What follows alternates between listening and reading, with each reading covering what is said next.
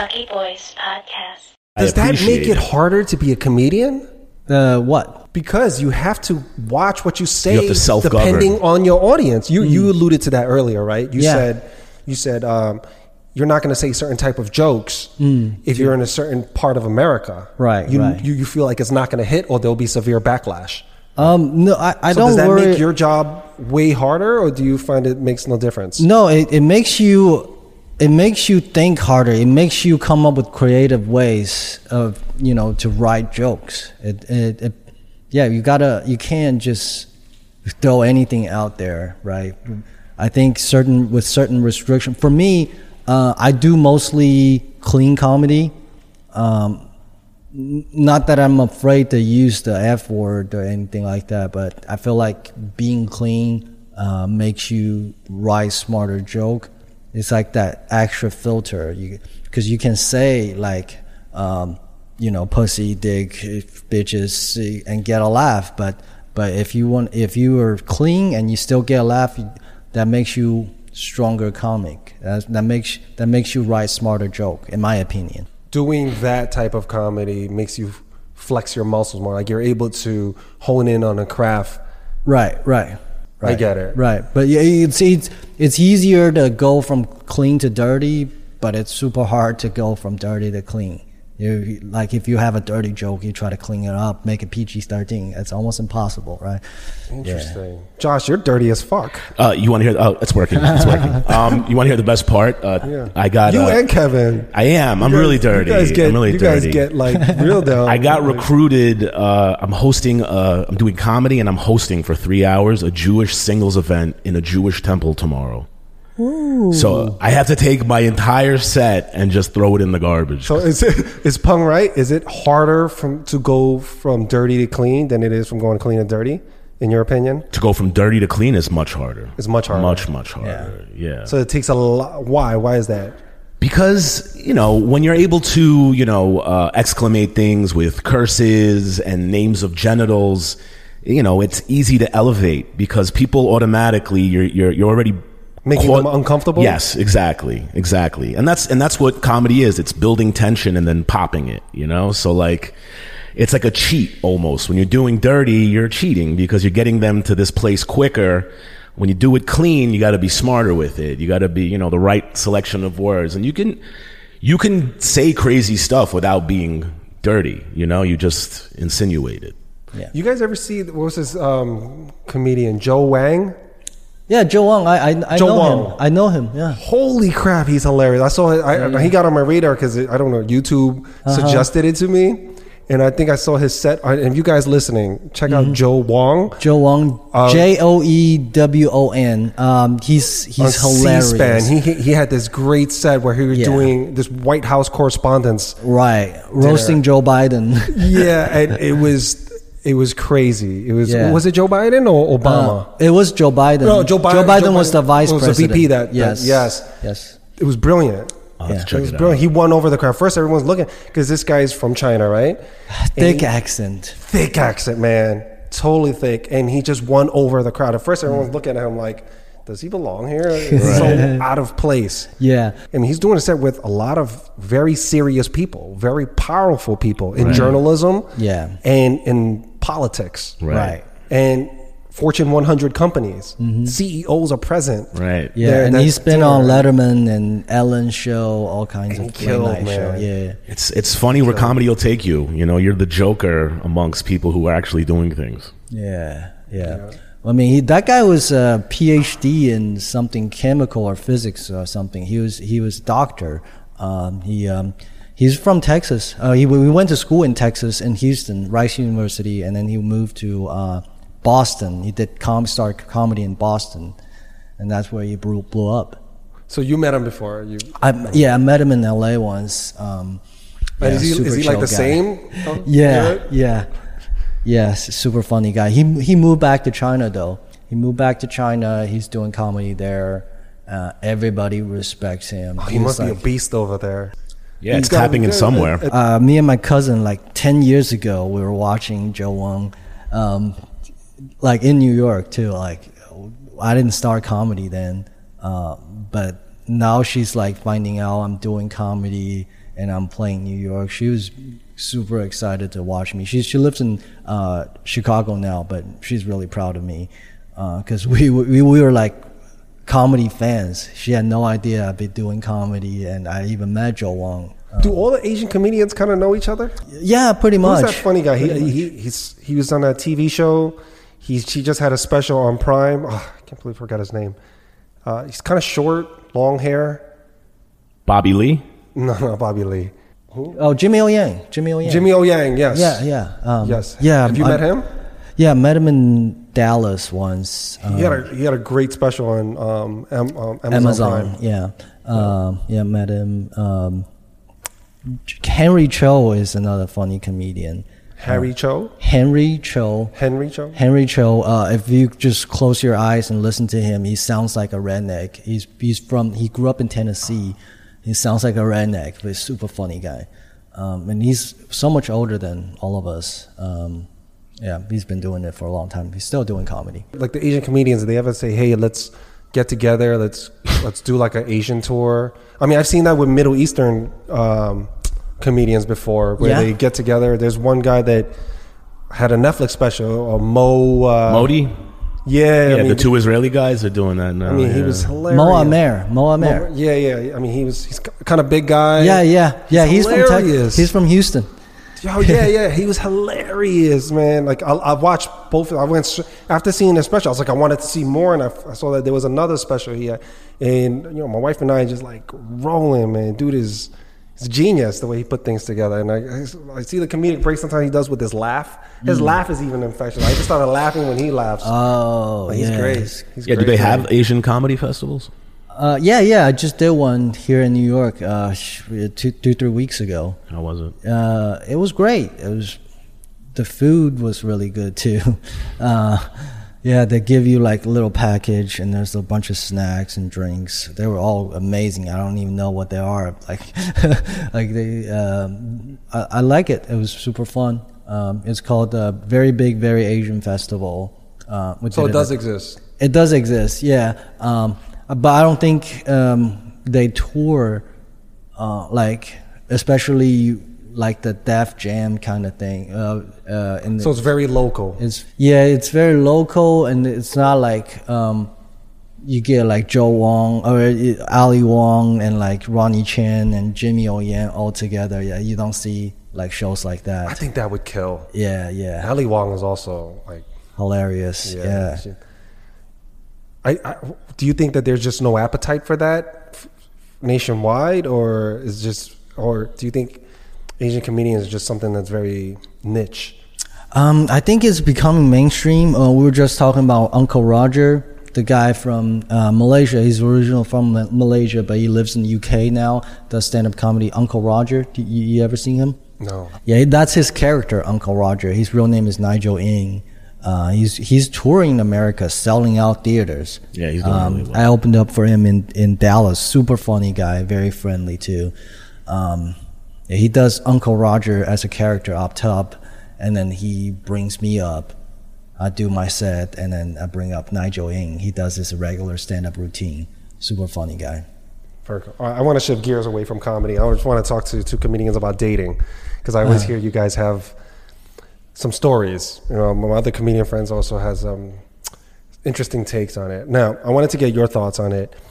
Would you, first of all, how's the dating scene for you in New York versus Dallas? I don't really know. Versus China, like how is that China? All like? I'm just curious. I mean, China is like if you're dating, it's more towards relationship and marriage. It's more serious. Over here there's like I'm sure right now there's like casual dating in China, but back in the days I didn't think that even exists. Like you have sex with someone, you pretty much committed with that person. That's it. That's who you. Interesting. But now you're feeling like it's evolving over there, where people having multiple partners? Yeah, I think so. The world is getting slutty, Will. Yeah. I think so. What do you think? About this. About dating? About dating. Because I hear that sometimes, like, there'll be girls that come up to you after the show, right? Never happened to me. No? Josh was like, too many. I can't get them off of me. Listen, that was my life for after, you know, I split with my kids. I have a kid, so I had to split with her like 6 years ago. And that's right when I started doing comedy. Like a year later, I started doing comedy. And yeah, when you start doing shows and you have a good set, there's plenty of women after the show. Yeah, I hear that. Well, because, you know, when you first start comedy, a lot of it is bar shows. So everybody's just plastered and drinking. So, and then you already just like broke the ice because they saw you perform. But it's not a healthy lifestyle, being a single comedian and like going out and performing and picking up. It's not healthy. So to some people, it's the dream. You get to travel from city to city to meet a bunch of different potential partners. Yeah, but that gets tired. It gets old. It gets tired. And I dated some beautiful women. Look at Pung. He's like, hey. I just want to. Yeah. What you're talking about, Josh? We live in two different worlds. Well, listen, I was stuck at home like you guys during the pandemic, and I got very lonely and desperate, and I started like, I reached out to a couple of like people who I cut off. I was like, I'm never talking to that lady again. She's freaking nuts, and I ended up hitting them up just because I was like alone, and it's months. And then like right when it turned 2021. Like first week of January, I met my current girlfriend and we fell in love, and I moved her into my apartment 30 days later. And that's why Kevin's no longer living with you. Exactly. She's been there ever since. Yeah, okay. Man, we're going to get married soon. Have you been on the road much? With her? No. No, I mean, comedy, does it take you on the road sometimes? I've done it outside. Yeah. Yeah. Mm-hmm. Where to? Pennsylvania, New Jersey. Okay, so that's like California, Oklahoma, and Arkansas to us. If you're in Dallas, you travel to Oklahoma. Oh, like Arkansas. The adjacent states. Yes. Yeah, tri-state areas they call it. Oh, tri-state area. I don't know ours. What is it for us? It's like Texas is so big; it's like an entire country. Yeah. Yeah. Who do you think has better looking women, New York City or Texas? And Texas have really good-looking women too. Lots of Latinas, lots of Mexicans, mostly Mexicans. Here is like Puerto Ricans, Dominicans. I mean, they're beautiful too. Right. Do you see a lot of mixed biracial dating there? So everyone. I mean, biracial, yeah, black and white. Like, do you see like a Mexican with an Asian? No. Or no. No, rare, very rarely. Because I see that here. I'll see like a Puerto Rican with an Asian or Dominican. Yeah, that's not uncommon. Yeah, no. New York City is a melting pot. Yeah. Like people are more, for the most part, open into dating other cultures. And especially when I know when I dated outside the culture, I didn't start dating Asians until later on in life. Right. And when I dated inside the culture, I was more shocked. Right. It's so different than other. I only dated a couple Jewish girls, and every time it was like, oh, this is weird, this is different. It wasn't like, weird, just it was just different. Like I had to get over some of the things that I was used to, just culturally. Right. Just different. Like what they like to do for fun was a little different. Parties, dances was a little different. Like if you're dating a Latino girl, you're going to be prepared to dance all night till you're just like done. You know, right. You're like done. They can party. Like and they can fight. Mexicans can party, Puerto Ricans can party, Dominican, like they can, like they're like Energizer bunnies. They just don't stop, you know. And I'm tapping out. You know, it's like I thought I could party, but I bet you were popular because you're a tall Asian guy, you're good looking, you're strong. No, when I was younger, I was actually, they used to call me Lollipop. Because my head was bigger than my body. I was this skinny Asian guy. I was, you know, I don't know if I was popular, but I was accepted in a lot of groups only because I didn't care. Like they would make, like I told you earlier, people would make fun of me. Yeah. Lollipop, you big head, Jackie Chan, Bruce Lee looking. You know, they would roast me, and I didn't care. All I cared about as a kid was what? You just want to go out and play. You want to have fun. You know, you want to meet people, and it was. To me, it was either that or stay cooped up at home, and that wasn't an option. Like I didn't want to stay home. I wanted to be outside playing with the kids. I want to play basketball, baseball, football. I want to meet like that girl over there, super cute, you know. And That was really it. I mean, I don't know if I was popular, but I was unique because I was the only Chinese kid. You know, so it was an advantage in that sense because they were like, yo, I like Chinese boys. Right. You know, this and that. So it was nice. It was nice. But then when I got older, yeah, I guess I became a little bit more, I guess, popular. Like college years? Yeah. I would say college years. That's when I guess, you know, came to my own. I accepted who I am. You know, during the weird teenage years, you kind of want to fit in with everyone. And you just go off to all these different things and you try different. You find out what works for you and you're going through this awkward stage of your life. And then college, I just kind of came to my own and I accepted myself and I said, you know what? I'm going to make friends with whoever. And most of my friends I made that I got really close with were really just like nerds, introverts. It was the opposite of people I usually hung out with as a teenager. And I found that I felt better with them.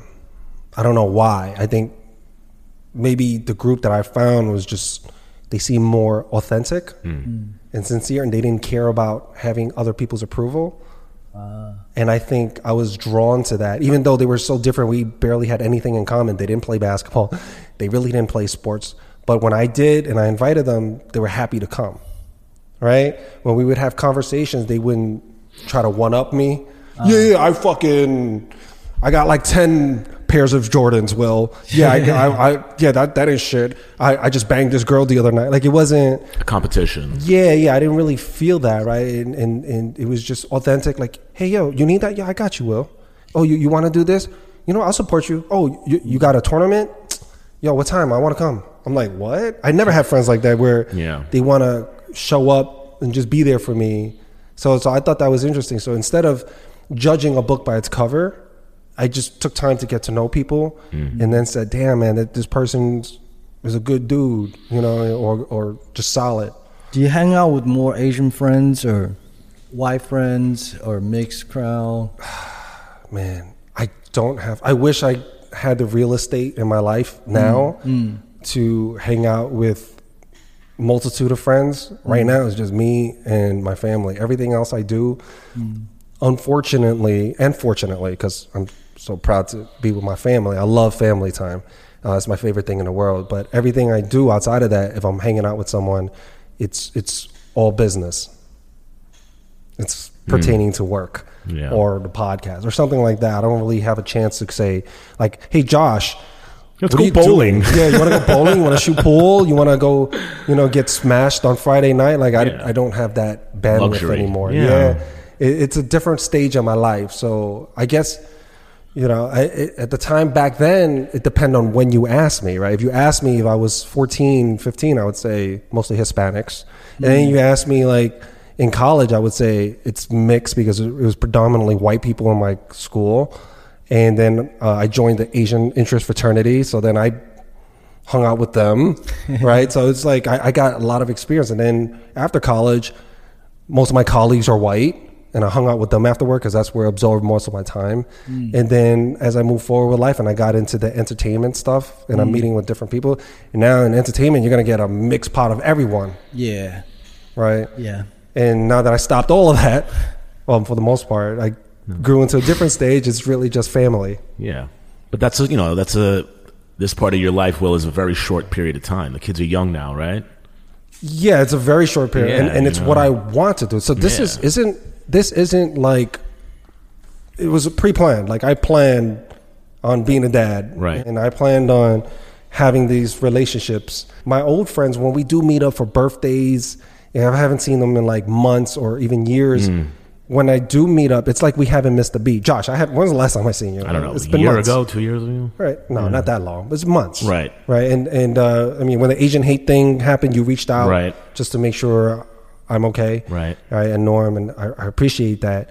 But I haven't seen you in a while, but I know as soon as I see you, you're Josh. Right. It's like we haven't missed a beat. So that's like most of the relationships with a lot of my close friends or people that I've been with in the past. Like, when we see each other, we hit the ground floor running.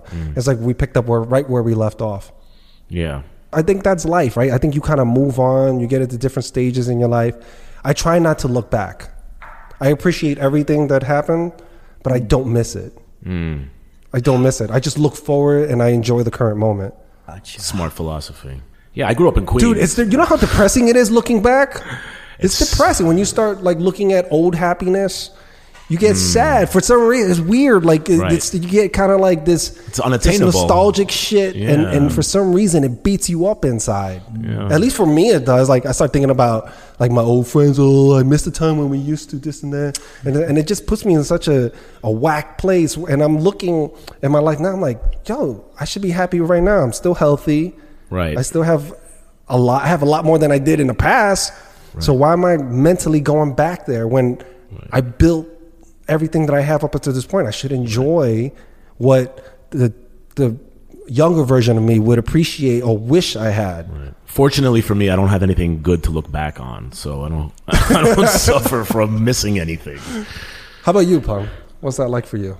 Well, I grew up in northwest China. It's like right on the border with Kazakhstan, Tajikistan. There's a lot of it's Muslim predominant area.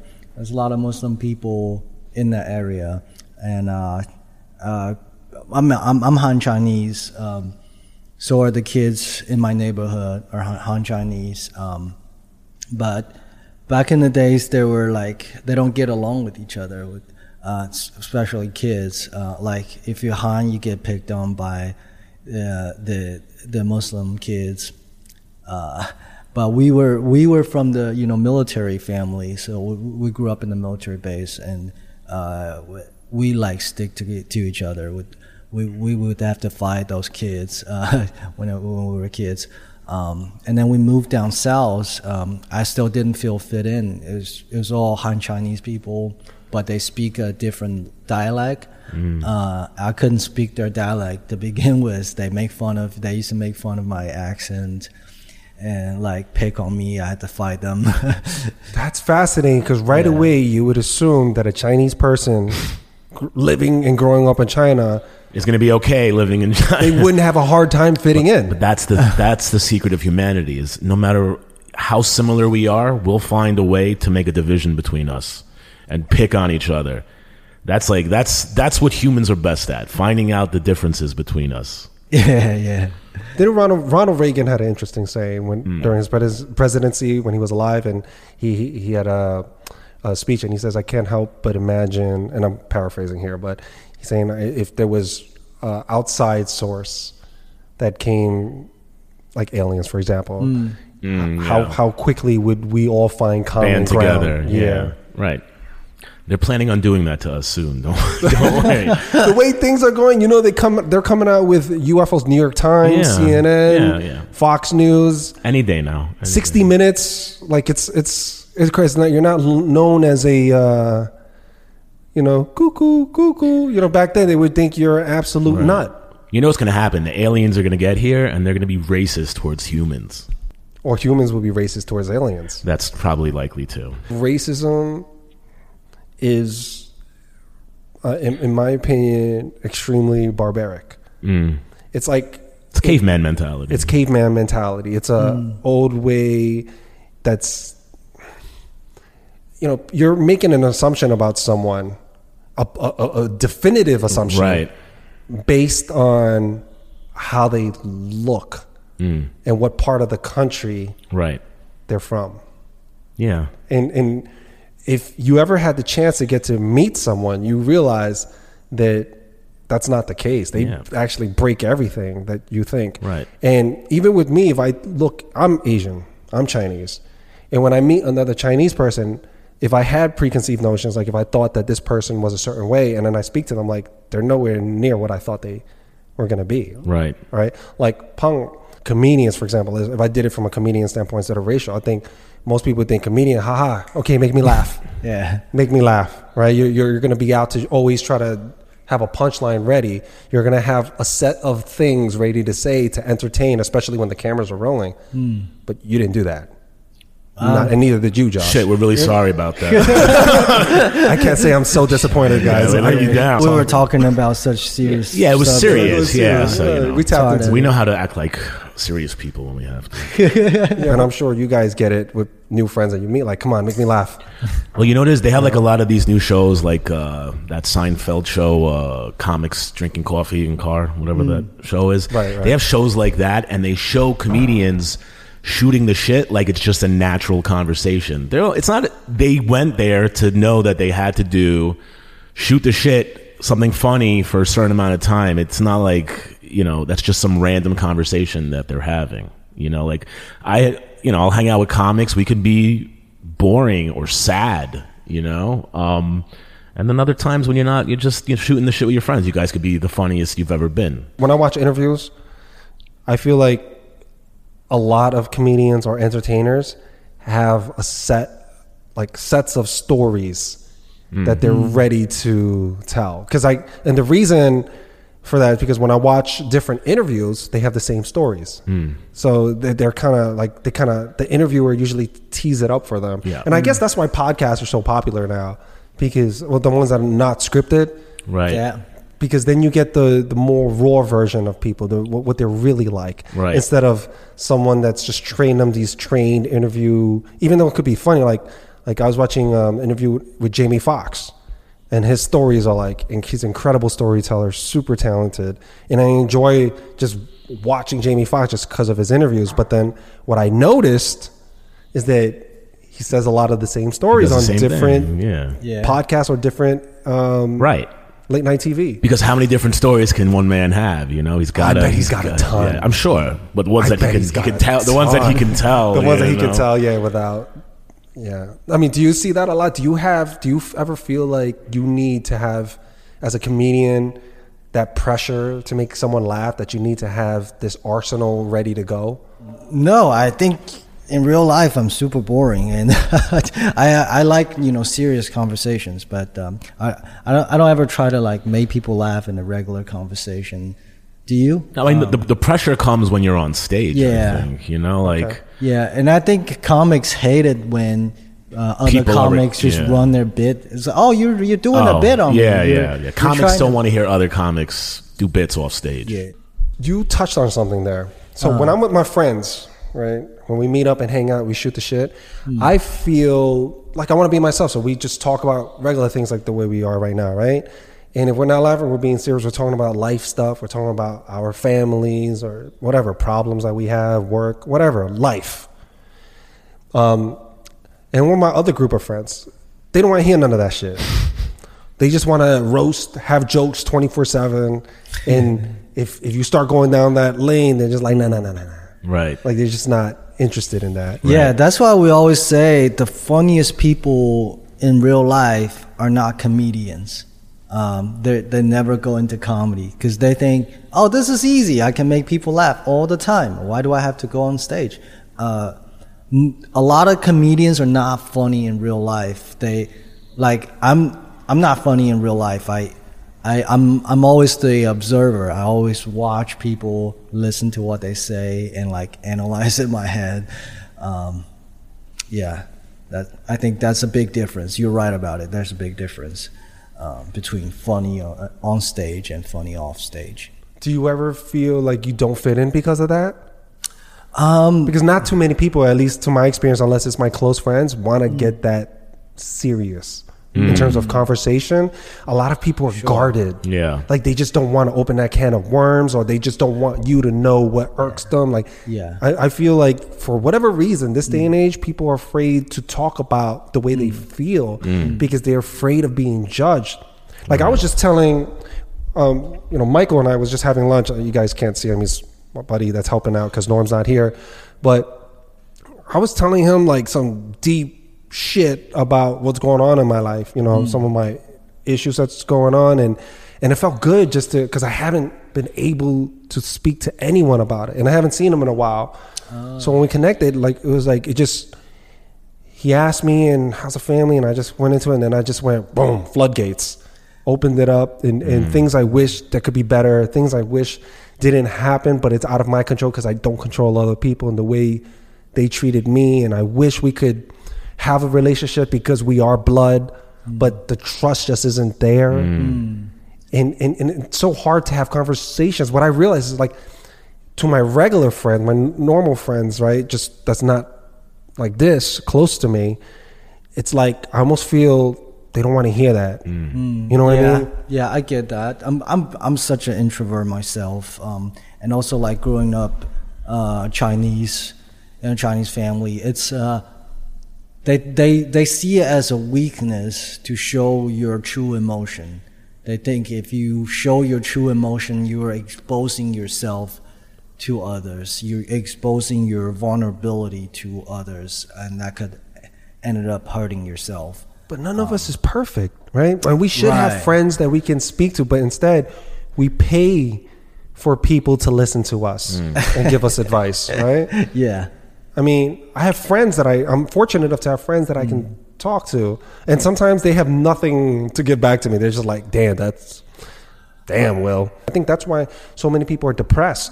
Right. And mentally unstable is because they don't have someone to talk to. The only voice they hear is their own. Yeah. And they want, it's not that they, I don't think that they don't want to share with someone. I think that they're just afraid that that person may use it against them. Yeah, why'd you attack me? Yeah. That's beef. You know, like, that is war. Like, when you say certain things, you can't take it back. Why can't we conversate or tell people? Yeah, why can't, exactly, why does everything need to be entertaining? When I'm meeting up with a group of friends, like, we have to make each other laugh. We have to entertain. Everything has to be so light. Because I think we have to pretend like problems in the world don't exist and we're all perfect and we're all living this amazing life. I think it's a survival instinct because, you know, life is so fucking heavy that if you're going about it, you know, from that deep introspective, like, self-analysis place, it gets too deep. It gets too hard. It gets too heavy. But isn't it harder to carry that burden on your own? Maybe if you share it, like I am with you guys right now, like, we're kind of sharing that burden. Like, oh shit, I found two guys here that can relate to what I'm going through, or you found a couple of guys that can relate to what you were saying, right? And you as well with your life, where you shared with me what happened to you in the past, right? And some of your hardships, right?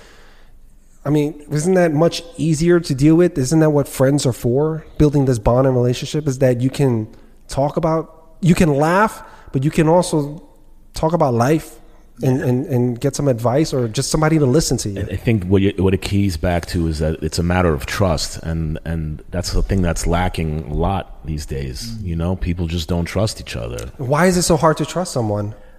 Why is everyone so damn suspicious?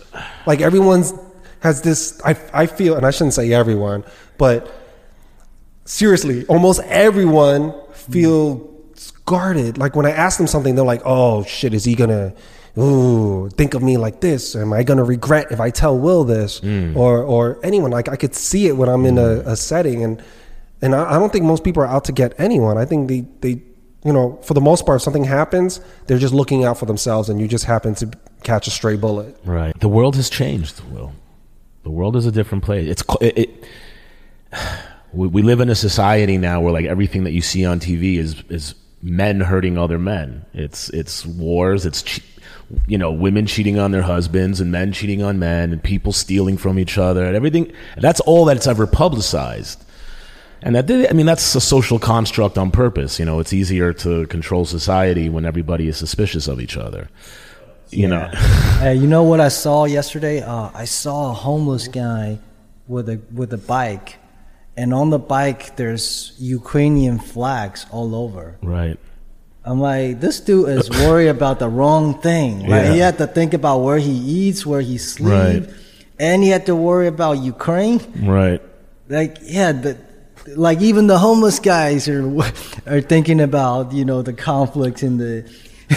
in the world. Yeah, right. You're right. It's all over because we're so bombarded with the information. Yeah, there's no good news network. I mean, I'm sure there is, but for the majority, it's just whatever's the worst thing that's happening during that day that's what's going to make the news. I think that's because it holds your attention. It gets your attention, right? Because they want to know how long you stay on that click, how long you're watching their content. Right. And if it's good news, perhaps they think that when they look at the data, where there's no shock value, it's boring. They're going to Well, the favorite thing is like when they have like a teaser for the evening news, and they'll be like, "There could be something in your refrigerator that could kill you. Find out at 7." So you have to fucking stick around. Don't you just tell me right now? I could die. I don't know if I even maybe I just ate it. I can't make it. I'm cooking dinner for my family. Maybe I'm killing them. Yeah, what if I don't make it to the session? Right. It's half an hour from now. This past week, I've been out the country. I had absolute zero reception. Nice. No Wi-Fi. There was no cell towers. Even if I were tempted to put my cell back, there was no way I could get reception. That's awesome. None. I told my buddies, I was like, yo, if you don't hear from me back on Friday... By Friday, something bad happened to me. Send out a search group. Send the search and rescue. But for one full week, nothing, and it was amazing. Mm. We're so normalized with being connected to our phones, like an extension of our brain, right? That I forgot what it's like to just be without it. Right. And the first 2 days, I was like, I need to check the internet. I need to go somewhere where I need to know what if something's going. And I made up reasons. What if something happened to my mom and dad? And I need to know, like, any excuse to go back. And at the end, my wife was telling me, "Will, you're a much better person without looking at your phone all day." And she's like, "You're just incredible, and I just had so much fun with you. It's like different. You're so different when we have your attention." Nice. And I think that's why we can't talk to each other anymore. Oh, because we want to talk to our phones. We want to look at what we want to look. You just want to get over the conversation so you can go back to your phone. We share phone. Our deepest secrets with the phone. Though. Yeah, you're right. And then in our phones, we also want to prove to the world that we're worthy, right? So that's why we flex so hard on Instagram, right? That's why, my Instagram, I just decided to private it. And I decided not to fucking post anymore on it. Nice. And because what it's used for, well, what is Instagram really? It's a selling tool. Yeah. If you're on it, you're really just to promote something if you're an entertainer. Right. But if you're out there going like this and you're posting selfies all day. Yeah, you're just selling your life with other deep people. Captions. I think a lot of people will look at you like, damn, that dude's depressed. Right? If you look at my tiles and there's a bunch of selfies constantly with deep quotes, yeah, it's pretty depressing. Like Will's posting this just so people can like him. Yeah, and especially for comedians, there's no way to avoid social media. Yeah, right? You have to not have social media. You gotta sell yourself. Yeah. Right? It's a selling tool, and I'm okay for using it like that. And it's becoming even more important at this day and age. TikTok, that could be a whole career. Yeah, I mean, there's people who are doing stand-up comedy who probably don't belong doing stand-up comedy, but they have like a TikTok that got 10 million likes. Yes, Stephen He, the guy that goes emotional damage. Yeah. Right? We had him on the podcast. Oh, nice. And he told us his plan. Like he was just, during COVID, he was like, man, he went to Vermont in the middle of nowhere with his girlfriend, his girlfriend's place. And he was like, I'm just going to do this. I'm going to further my career. I'm going to figure it out. And he did. This guy's a genius on the low. Like, you meet him, you watch his videos, you're just like, oh, just some guy. But he actually there's a method to his madness. Right. And during the podcast, he shares it. You guys can go check it out. He said, I'm going to get big on TikTok first because the way it's set up, like it's for new users to get viral is a lot easier. So once I hit X amount of subscribers, followers, whatever on TikTok, I'm sorry if I'm not using it. I don't have a TikTok account. And then I'm going to do that, and I'm going to migrate over to YouTube and Instagram. Because YouTube and Instagram, you said, doesn't really promote. Right. But it monetizes better. New artists or entertainers or new creators. What they do is whoever's big, whoever's trending, they try to, because that's what the ad, because they're selling ads at the end of the day. The most eyes, they're not there to promote you. They're there to promote the ads. You're just a part of that. Right. Yeah. So he had this great strategy, and he just blew up, man. He just figured it out, and he shared it with us. He was super transparent. Does he do stand-up comedy? No, he's more of the actor persuasion, and he wants his goal. He shared on the podcast to be an A-list actor, and he has a method still. He has a roadmap, a plan on how he's going to. And I wouldn't bet against him because everything that he's said, he's done. Short amount of time. Oh, wow. And I keep hearing his name. Yeah. I keep hearing his name. Like people keep telling me. And I just say emotional damage. Immediately you were like, boom. Stephen. Most people don't who get big success. And he's a great guy, by the way. Yeah, he's probably a good person. Cool. Right? Like, he's down to earth, super positive. You don't just stumble upon success like that. Like this is a very intelligent person who put a lot of thought and energy into it. Yeah, so, yeah. And so he was one of the people that was able to monetize social media to his advantage and have a healthy, from my point of view, in my discussion with him, seem very mentally stable. Mm. And healthy. And this dude has no ego, man. Yeah. Like he's one of the rare, like he has millions of people that know who he is. Mm. No ego. Just like I've met guys that had less than 100 followers with bigger egos than him. Are you looking at me, Will? What the fuck? Yeah. You know? This one of the funniest comedians I know. He's not very well known. I don't think you know him. Andrew Norelli. No. He's a guy out of California. If you listen to his albums, super good joke writer, such a great joke writer. I didn't even met him, but he has no social media, no Facebook, no Instagram, doesn't promote his show on social media, doesn't do anything on social media. Well, he's a throwback. Like that's old school. I don't think he's that old. I think he's our age. I mean, in a way, he's not promoting it. Yeah, yeah. That's, back then, it was like word of mouth. Yeah. He's old school. In that sense, it's old soul. Yeah, yeah. But he's our age, I think. Why does he do it like that? I have no idea. He's such a mystery to me. He's such a myth to me. I'm sure I can find common friends who can reach out to him. But I really want to like talk to him and see. Is he successful? I think he makes a living. And he has, really high quality albums out on, all these platforms. But no one knows his like personal life. Because he doesn't have social media. Because social media is corny. At the end of the day, when you think about it, like, do you remember before you got into social media? I remember it took me like a few years. I was like, I'm not doing this. I'm not doing this. I'm not making a Facebook. I remember even just making a MySpace. I was like, this is ridiculous, I want to add one thing, about how comedians can survive without social media. There's plenty of comedians doing cruise ships. Mm-hmm. There's plenty of comedians doing corporate gigs, corporate shows, especially before the pandemic. I think pandemic changed everything, but before the pandemic, you can make a really good living just by doing corporate gig. Can you make 6 figures? Oh, yeah. Yeah. Oh, yeah, absolutely. The guy I told you about, Henry Cho, is Korean from Tennessee. He's not mainstream, but he makes enough money. I think I'm not 100% sure, but a lot of comedians told me that he is the highest paid corporate gig comedian in America. Like companies will pay them a big amount of money every year just for the availability, just in case they need him. He had to be there.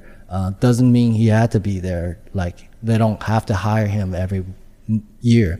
So he found this lane. Yeah. So what do you guys do for health benefits? You marry somebody who has health benefits. Is that it?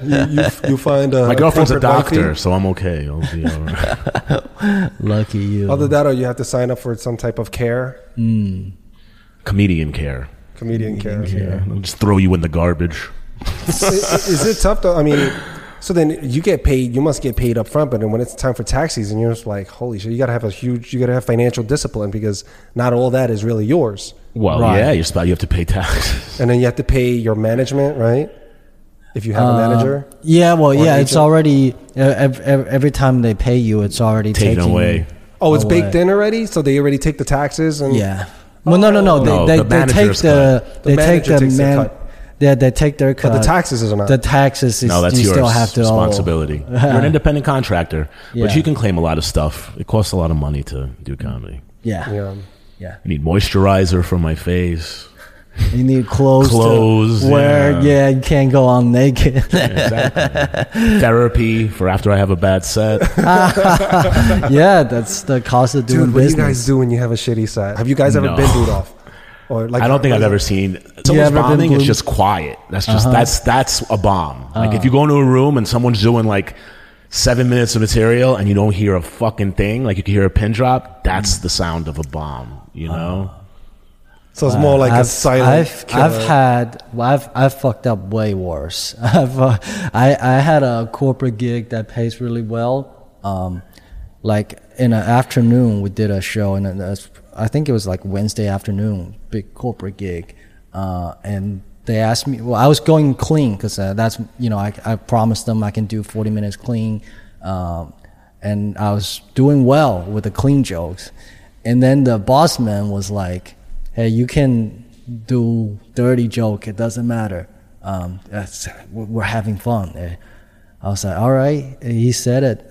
So I started doing dirty jokes, and the HR lady was like, No, she like interrupted. She's like, "Can you take it down a notch? Bring it down a few notches." Yeah, and that like killed the energy in the room. All of a sudden, all these, you know, these coworkers, these employees, they start feeling self-conscious. Like, "Oh, we're not allowed to laugh." Oh, and then I did it was on my part too. I was such an amateur. I did a racial joke, and the room was silent, and it was something about I said it on the spot too. I was like, "Oh man, this joke usually kills, but it sucks because you guys don't hire any black people."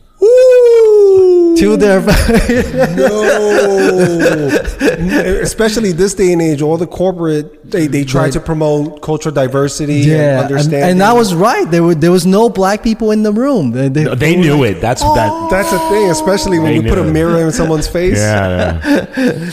So they didn't pay you for that? No, I got paid before I went. They're just never going to hire you again. You're saying? No, after the show. But did anyone laugh, or were they? The young guys were like this. Oh, they knew. Covering their mouth, laughing. Yeah, okay. Yeah. But after the show, the HR lady sent out a mass email to everyone, apologizing for the comedians' insensitive comments, insensitive jokes. That was the hardest I've ever. Did they do anything about not hiring black people? I'm curious to see if they hired like a bunch of. We need a black person. They got a black comedian the next year. That's what they did. So what happens in a corporate gig? Do they start letting other people know that, hey, don't book this guy?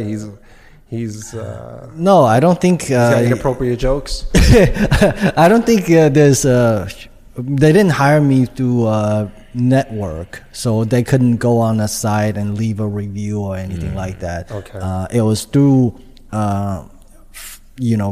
friends' references that I got the gig. So I think I'm fine. They're just not gonna hire me again. I still got paid. Like what? They don't hire blacks. They don't hire Asians. This place is terrible. Oh man! All right, I think we're gonna wrap it up there. Pung, thanks for coming on, man. Thanks for having me. And Josh, thank you for coming through. Thanks for having me, Will. Man. Really nice to meet you, Pung. Yeah. I enjoyed this conversation. I think you're being fair, and you're asking questions, and I hope I handled it well. I hope I gave you direct answers for the most part. Thank you, Pong. It was nice to meet you, Bang. Man. Nice to meet you too. Yeah. Thanks, Will. Lucky Boys Podcast.